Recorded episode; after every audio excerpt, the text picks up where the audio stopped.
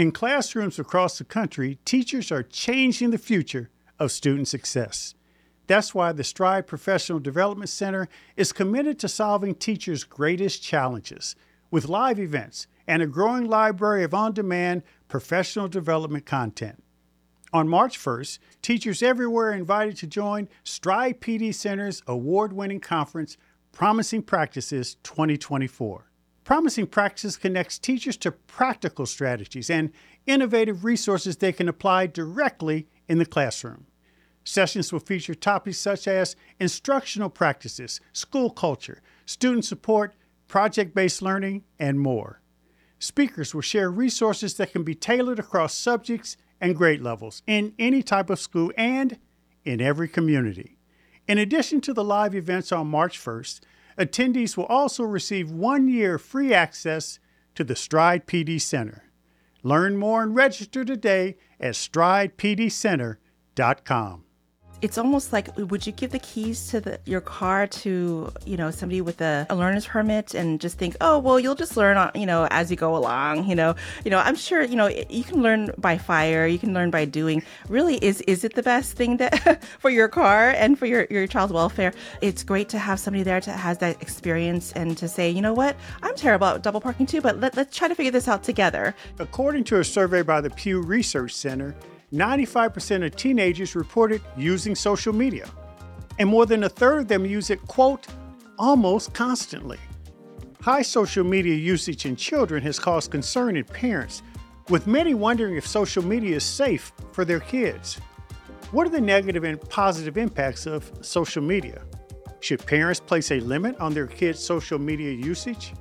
And how should we talk to kids about social media? This is what I want to know. Today I'm joined by Linda Charmaraman to find out.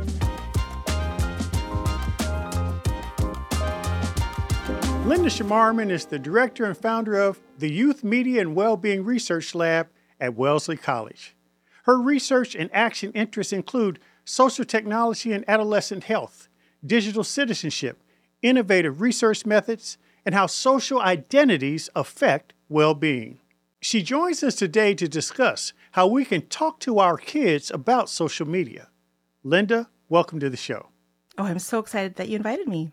Thank you. Social media. Boy, it's everywhere. Our world has changed. I mean, I'm, as you can tell, I'm a little bit old school. So I remember the days when social media wasn't prevalent, um, but it is everywhere. And you've done extensive research in the area of social media. I want to unpack a little bit the impact of social media on our students, our kids. But I have to ask, what drew you to this work? Yes, I actually also remember a time when there was no social media and even no email. uh, yeah. Right, and we had phones, and even not even the. Well, see, you wear it. You wear it much yeah. better than I do. So, but uh, yeah, there was a time. Um, but boys change. Yes. Yes, it has changed quite a bit. And the reason why I started on this road was because I, I cared about the impact of media in general on adolescent development. Um, and the fact that there was so much passive consumption of media images that may or may not um, help or hinder, you know, people's identity development over time. Adolescents, you know, kind of trying to f- figure themselves out and reach out to people that might make them feel like a sense of belonging. And it used to be that in the old days, it was very passive consumption. But with the advent of more interactive media, you know, even even streaming, you know, content, you know, it used to be broadcast media and then it was, you know, YouTube and, you know, things that you can you can on demand request and, you know, have more choice. And so there's more interactive components. And then was the dawn of trying to create internal friendship networks on social media that opened up more doors for advancing, you know, networking opportunities, but also a lot of, you know, visual, um, public display of your interactions with other people that brings it, you know, all the the joys, but also a lot of potential uh, drama. you know, it's interesting because much of why we're where we are today kind of started with Facebook, you know, with the whole idea of interacting online and uh, for social engagement. Uh, But I'm struck by your work uh, when you, you said you started looking at how media impacted the development of adolescents. But now, as you alluded to, Linda, isn't it the case that the impact is so much more profound? I mean, we've got studies from, you know, neurologists and scientists that talk about the brain development and the the impact on uh, children's ability to develop their cognitive skills, which is different from 20, 30 years ago. Um, the a- increase in anxiety, the you know, just the simple need to slow down and take things in stride as opposed to the rush, rush, hectic world. Talk a little bit about what some of your research has shown on with respect to those kind of impacts. And we're going to talk about the good, bad, and ugly, but mm-hmm. I'm always struck by how young people's don't appreciate the brain science and the impact that social media has on that. Yes. Well, I would say that uh, young people and the, the, people that take care of them, whether that's parents, caregivers, educators, uh, over the last, you know, 15 years or so, with the, uh, with the massive explosion of, you know, very very common social media sites that everybody kind of signs up for, uh, it's been really hard to keep up with the with the impact that it's been having on our young people. Uh, you know, for for um, a variety of reasons, but one one thing that I did want to note is that when you start using these social technologies, uh, it sometimes can happen at an opportune time in your adolescent development stage, and sometimes it's not an opportune time. It could be that they aren't ready, you know, for the the the functions that it opens the door to a Pandora box to the whole world. It's almost like a having access to Google unfettered. And do parents really want your, your kid to have access to a search engine that you can actually look up anything that you want under the sun? Maybe it's not quite age appropriate for, you know, for particular individuals and families and depending on their values, you know. And so, um, in terms of adolescent development and, and the brain development, there are things that that don't develop until later on in life that help with impulse control help with self-regulation help with you know understanding what is important to tend to and what is not important what's marginal and shouldn't you know get you too upset you know um, and so and so it, i think it's all about timing as opposed to the the actual social media itself. It's more like when do you think your your you know child or preteen or or teen is ready for all the all the things that it opens the door to. When you look at the data, it says now that you know 95% of us use social media and 95% of our children use it, but there's a third over 30% of children say that they're on social media quote almost constantly. So in other words, that's what they do and you know I've had other guests on the show, and we talk about if you drive early in the morning in a neighborhood and you look at a, a bus stop for kids, there may be 10, 15, 20 kids there, and they all are looking at their Doing PDAs, and they're not interacting with each other. And when you know, when I was young, when you were young at the bus stop, you know, you played, you you know, you played tag, whatever, you talk. Yeah. There's no conversations at bus stops now, not unless parents are around talking to each other. Well, sometimes I've seen that while the kids are on their PDA. But I want to quote uh, Linda Charmaraman, someone who's very knowledgeable about this. When you talk about the two things that are important recognizing the good, bad, and ugly of social media, and you alluded to this, Linda. I want you to flesh this out. One is the onboarding, how they get, you know, the begin the beginning process of engaging in social media platforms, which I never heard it quite put like that, but when I was reading your work, I said the onboarding is important. What's your introduction to it? And then the second thing that you've said is important is the usage. How do you use it? And that sounds simplistic, but sort of unpack why, even if it sounds simplistic, is so important. Absolutely.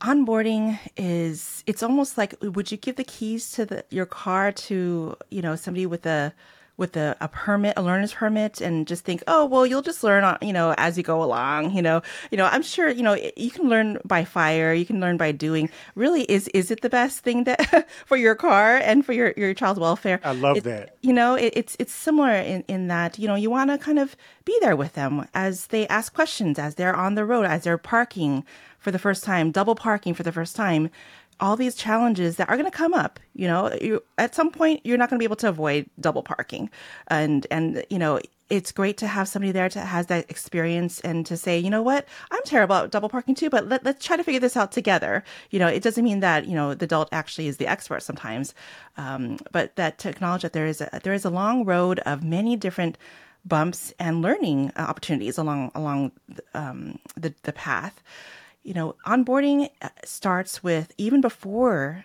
the the tween or teen or child gets access to the phone.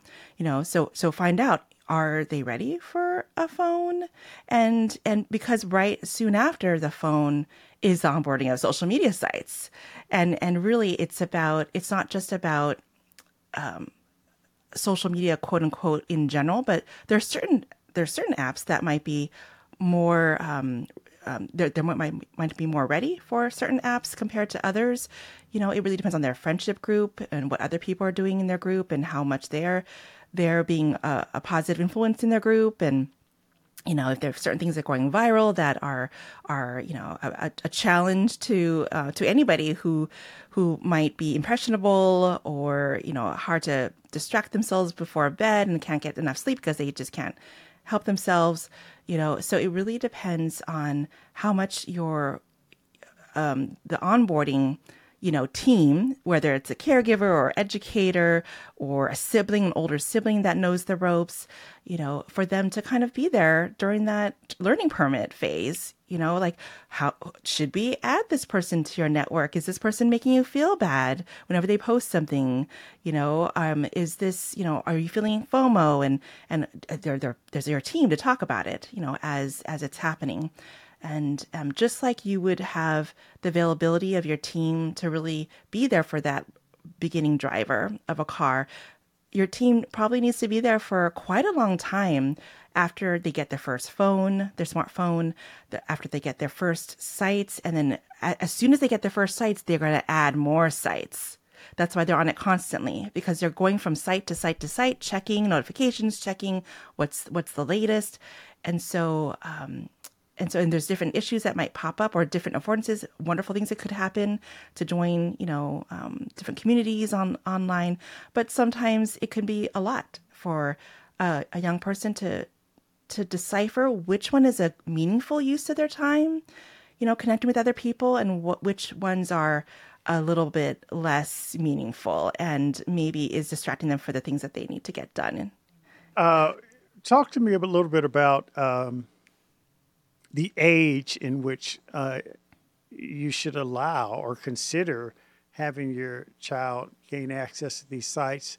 Uh, and I understand that some children are in a different place in terms of their maturity level, their growth and development, so it could vary. Um, but also, there's this thing that you know you talked about earlier, where you know a lot of us, a lot of parents, they don't know what they don't know.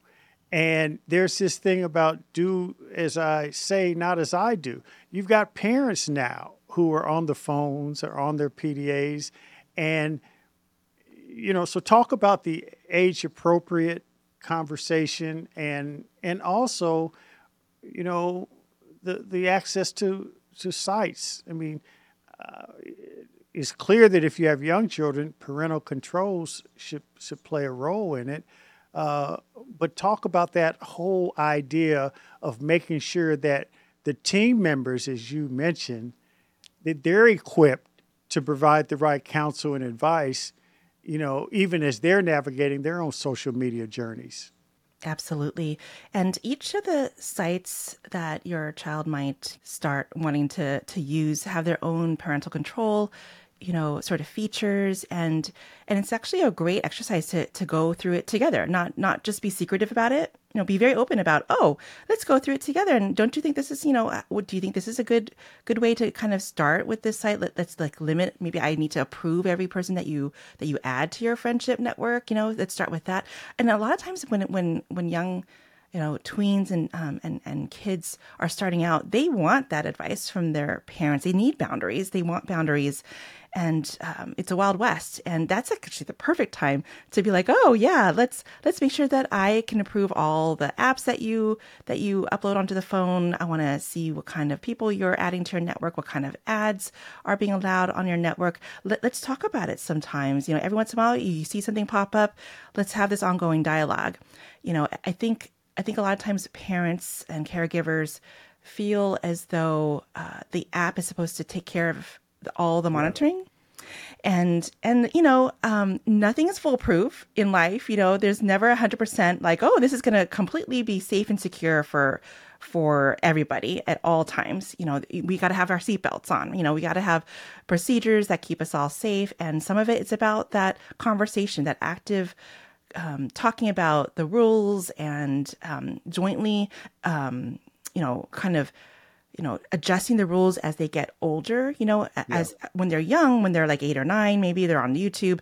You know, th- those YouTube videos that they used to love when they're six are going to change from the kind of YouTube things that and content that they're going to be exposed to when they're 10 and 12 and to to remember to keep changing and getting to know them as as you um, adjust your rules and regulations. Maybe you're not sitting next to them all the time watching those videos, but maybe you're in the same room or or you give them access to to their devices for a certain period of time.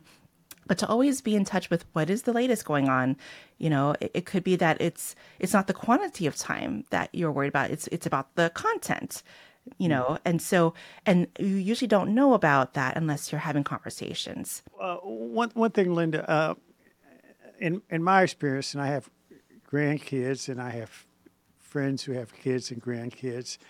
Uh, the introduction of social media, when you talk about onboarding and having these conversations, it actually begins before social media with young kids, you know, two to three, four years old. I've seen it on planes. Mm-hmm. It's almost like the streaming services are babysitting tools for parents where you know, the kids may not have access to social media, mm-hmm. but the whole idea of being wired or access to, you know, the, the streaming services and being connected to technology, mm-hmm. that's where the seeds are planted. So talk a little bit about that transition where you have, you know, two, three, four year old who used to say, Oh, well, you can look at this. You know, it could be a you know, Aladdin or, you know, one of the shows, mm-hmm. Cinderella, what have you mm-hmm and then as they get in school and they start socializing and they want to start moving to the next level, I mean that's part of where I think yeah. parents need to make sure it's not as it's not as simple as all right here you can you can look at this streaming video and walk away. And to your point, when when now you graduate to social media, we need to have these conversations. Absolutely. And I think the pandemic really, you know, exponentially got everybody on technology, whether they wanted to or not. And so even young kids as, you know, like second graders, third graders, they have access to their own Chromebooks or iPads through school.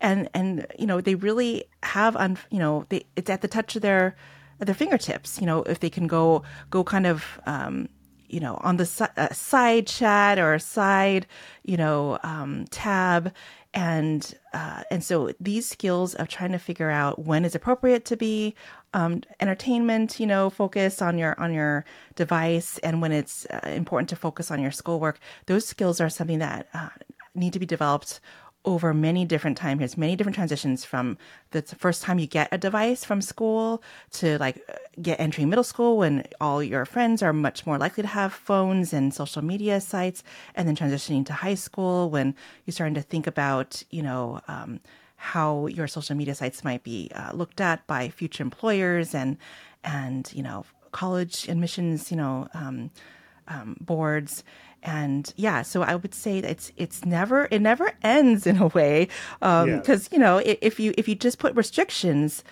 and that's it. You didn't really have conversations about how they can manage their own use. Then when they go off to college, for instance, or go off into their post high school life, how are they going to monitor themselves? You know. Yeah, that's a really, really good point because many employers, and I've experienced this, have, you know, they now look at social media sites of young people who are applying, and it's amazing how many young people, you know, they post all kinds of things and they've never had those conversations. They don't realize the impact of what their social media uh, postings and language and photos what impact it has on their future employment opportunities.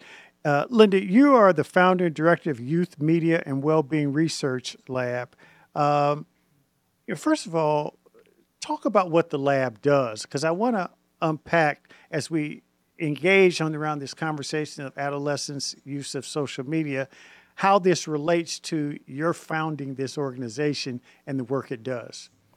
Well, it was launched back in 2018 because I got my first NIH grant that was about looking at adolescent development and the social technology use and how parents are monitoring its use.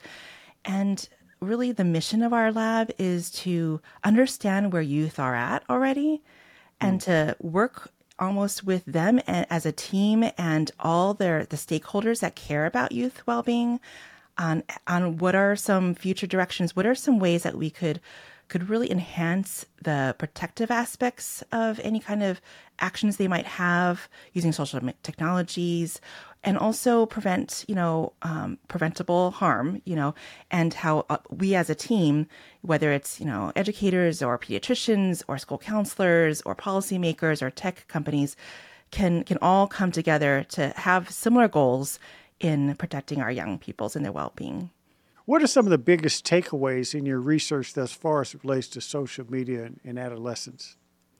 Well, one of the t- um, takeaways has to do with the age of initiation. You had mentioned it before, and yeah. I, I, I, didn't actually answer it head on. and and it's one of those things where even the American Academy of Pediatrics has backed off in in assigning an a, an age at which it's most appropriate, or or that you have full permission to you know to like go go crazy. Um, because 13 is is the the age that a lot of uh, social media sites have have gravitated towards. Some of them are 16 which you can you know register as as your own account. And most of these these ages um, due to the children's online protection act you know are about uh, protecting young people's private information from being collected from advertising. Yeah. Um, and but however, there's not much research on developmental aspects of it. Is developmentally important for us to you know protect them at 13 or not? Now, some of my research um, from our lab initially has found that that when you look at for instance, uh, an age that's very popular to start social media, like around 11 or 12, like around sixth grade, 7th mm-hmm. grade, uh, the differences in the harm that that happens, you know, in terms of being bullied, you know, um, having problematic use in terms of not being able to get off of it, and and having um, secretive behaviors that you're not telling your, your, your parents on you know it's very similar between 11 12 and 13 they're very similar. Um, but if you get 10 and younger on social media they tend to have more um, you know negative things happening but they also have one surprisingly positive thing that happens if you start mm. young, you you actually learn how to be um, more socially proactive about raising issues that people care about. You know, kind of that uh, realizing that social media could could be a force for good and and raising awareness. You know, in your communities uh, to to improve your communities. Um, as opposed that's to, interesting, isn't it interesting? You know, yeah. So so I would say, uh, in general, the more you're on social media, the more good and bad happens because you're on it more often. It makes sense, you know? Yeah. And so the longer that you're on it also, the more friends you collect. And so that's another that's another issue is that the more more friends you have, more followers you have, the more time you spend on it, the more likely you are to be more constantly engaged in it. And so and so one thing I um, I usually uh, you know tell caregivers you know it might not be the age that is as important but it's more like how much do they need to feel like they be, need to be on it to fulfill their social obligations and sometimes keeping it small helps them feel like they could manage it and it's more meaningful interactions, not just a bunch of people that are friends of friends that they've never met before. You know, that just adds to the feed of noise, you know, like people that you don't really care about that just get on your feed and they might be older than you and showing you stuff that maybe isn't as age appropriate. And so really managing that um, that network is really key. You know, this idea of, of, of finding the right balance, it, it, it just it feels like it's such a challenging situation that many parents are facing because you know i have a, a family member with a young child who you know is in a 10 11 in a sports league and mm-hmm. um, they have a site for that child where they engage in you know requests for uh, community projects. They announce how the, the child's doing in, in, in his sport.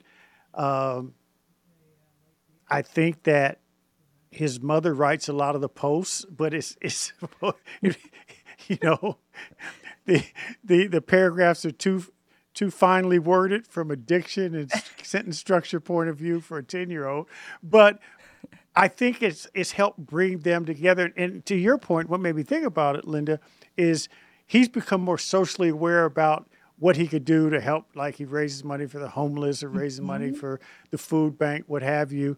So that is that is a good as- aspect. But when when you when when you think about this idea of balance, uh, there has to be this clear partnership with between parents and children.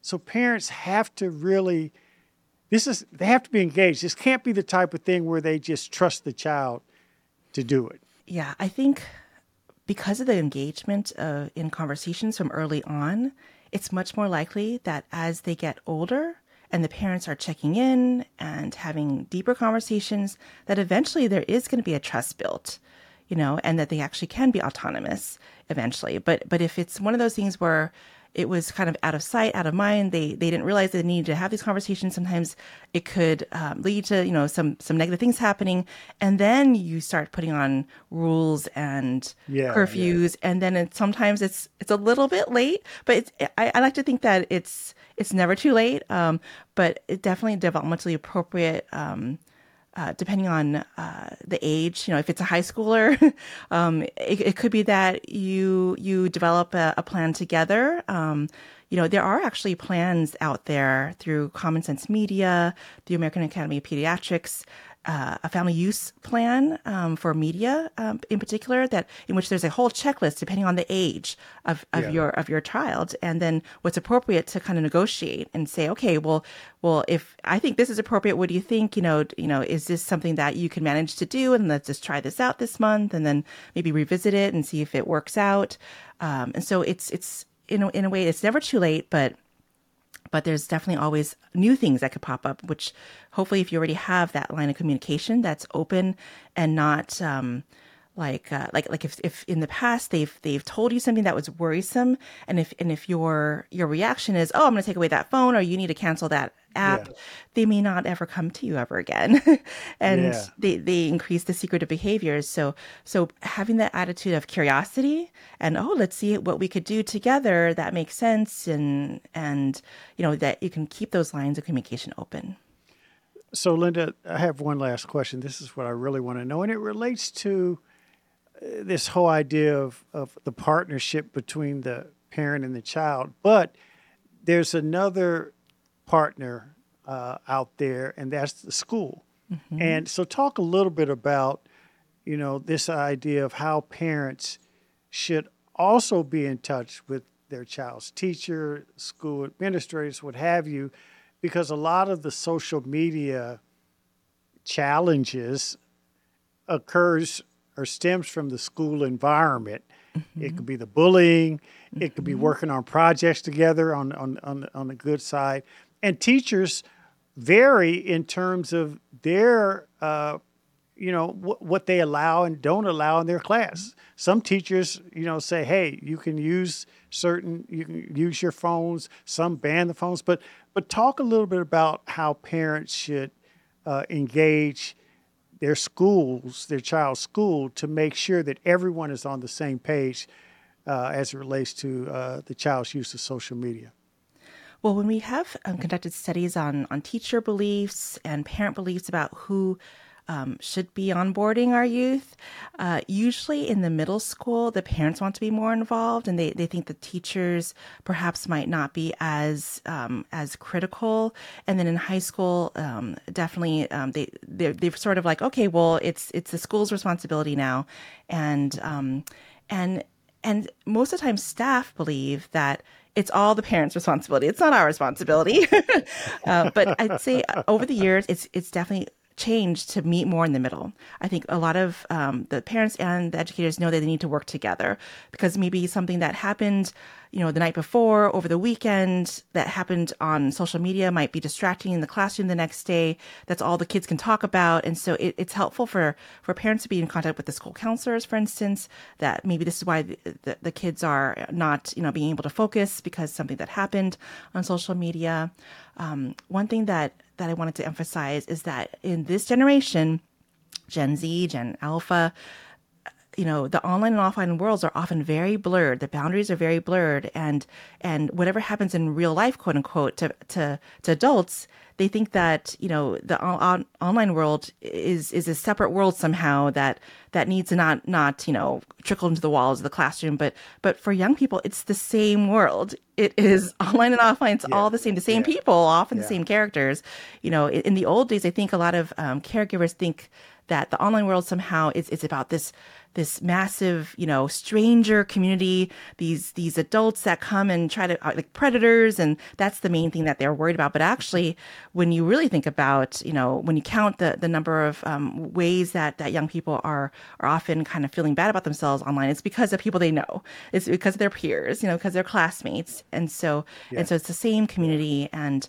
and I think if there's anything that is happening both on the educator end or or the parent end for them to be in contact, it's all relevant. Hopefully, we can all be, be on the same page, you know, of helping to foster a very um, conducive educational environment for everybody to thrive, and also in terms of the infusing social technologies into the curriculum. Some teachers have been on, you know, kind of increased that option just to see where the young people are at and and to kind of meet them where they are. Um, I know that some educators feel very hesitant to kind of open up that that box and and blurring that boundary between educational versus entertainment but but I'd say you know um, why not you know kind of use different tools that could could help them use this this particular technology for good rather than only think of it as like this thing in the corner that everybody doesn't want to talk about that you know is useless but it, it could possibly be brought into an educational framework um, since they're there anyway. Yeah, good point. Linda Charmaraman, thank you so much for joining us.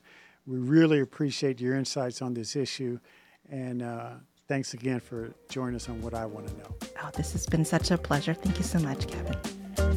Thanks for listening to What I Want to Know. Be sure to follow and subscribe to the show on Apple Podcasts, Spotify, or your favorite podcast app so you can explore other episodes and dive into our discussions on the future of education. And write a review of the show. I also encourage you to join the conversation and let me know what you want to know using hashtag WIWTK on social media. That's hashtag WIWTK. For more information on Stride and online education, visit stridelearning.com. I'm your host, Kevin P. Chavous. Thank you for joining What I Want to Know.